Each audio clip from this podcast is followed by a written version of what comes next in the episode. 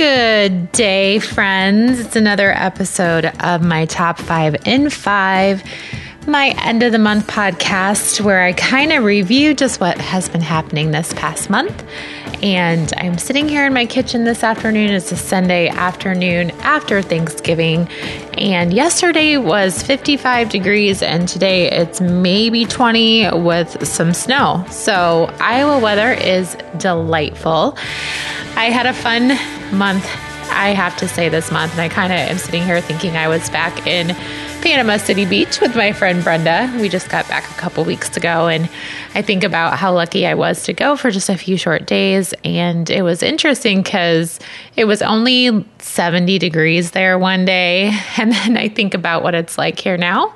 And 70 seems pretty amazing. But I can't complain because I really have started to have this mantra this month, but every month of just being extremely grateful and thankful for everything I have in my life, not just during the holidays, but all year round. I think it's so important to make sure that we're taking the time to be grateful and thankful on a regular basis. And so I know I've talked about in the past before that I do a joy jar where I put a joy of every day in at the end of the day. And I really would recommend that you start doing that just because it helps make you aware of those joys and those things that you're grateful for every day. And then I read them all at my birthday. So in a few months, I'll be reading my last year's joys. And I think it's just so fun to sit there with a glass of wine or a cocktail and just read through all of them and remember all the great things that have happened in the past year. And usually I have a little help from my gangster kitty, so that's kind of fun too. But I am thankful for this past week.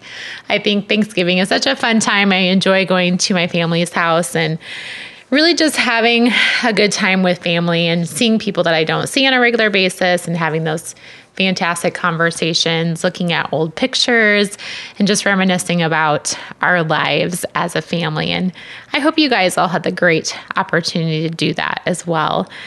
This past month, I also was so fortunate to speak at the Iowa Academy of Nutrition and Dietetics annual meeting. And I shared with them uh, why I do all of this and why I enjoy my podcast and writing my book. And it's all because of probably the year of 2015 when it was a crazy year for me personally.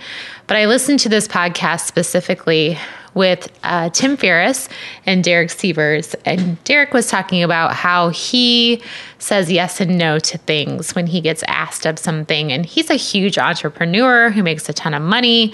And of course, he gets asked to do a lot of different things. And he said in his podcast that if it's not a hell yeah, if he can't 100% say hell yes as his answer, then it's a hell no. And I think that resonated with me so much because I would say yes to a lot of things I didn't want to do or I wasn't comfortable with. And I just decided that that's not how I'm going to live my life anymore. I'm going to be all in and I'm going to say hell yeah when I want to do something, and I'm going to say hell no when I don't want to do something. So, my mantra, probably over the past few years, has been embracing the hell yeah. And I really want to say hell yeah to things. I really want to make sure that I'm doing things that get me excited, that make me want to be present, that make me want to do great things in my life and in other people's lives. So I think it's time. Make sure that you're writing down your joys, being grateful, and embracing the hell yeah, especially as the new year comes. I've had some great podcast guests who I think that have embodied embracing the hell yeah this past month. I celebrated my 100th podcast, which is very exciting for me. I didn't think I'd get past 10 when I started this. So, thinking about that and thinking about 100 podcasts and 100 conversations is super exciting. And I thank Sam Osterhaus for being my 100th podcast. She was a great inspirational person who decided to embrace the hell yeah and say yes to a new career opportunity. And I think that's a fantastic mantra to have that she just finds those passions and she just goes for it. I also had Caroline Weeks, who I thought I knew, but I didn't know enough. And having that conversation with her just getting to know more about her past and how she has also embraced the hell yeah by taking the leap to try something different and to do some different things in her life.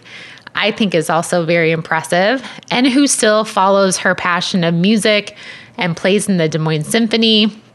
I mean, this girl has got a lot of things going on, and she is just very inspiring too. And then my last podcast, which is my Cocktails and Conversation podcast of this month, there is some madness to my methods. So there's a reason why I keep doing these, and it'll all come to fruition at some point. But I really eh, just have to thank Carrie again for having such a great conversation with me about the holidays and just how it's different for everybody, especially dietitians in different walks of life, how we how we are people and how we do our own things with our own families. And it's important to kind of share that personal side of conversations with people that I enjoy speaking with. And so I hope that you have had some fantastic conversations this past week, especially with your family. I also hope that you have a great month of December and your upcoming holiday if you celebrate. And I do have to share what I'm loving right now because I'm looking at it. I'm pretty excited. I just got my nails done, which is total sidetrack, but this color, I'm not a or not a waitress by uh, OPI is a really pretty uh, color for the holidays. So it's pretty cool. I kind of like it. It's a new one. So that's what I'm loving right now. I'm also loving this past week, all my podcast guests this month, and looking forward to talking with you again at the end of December.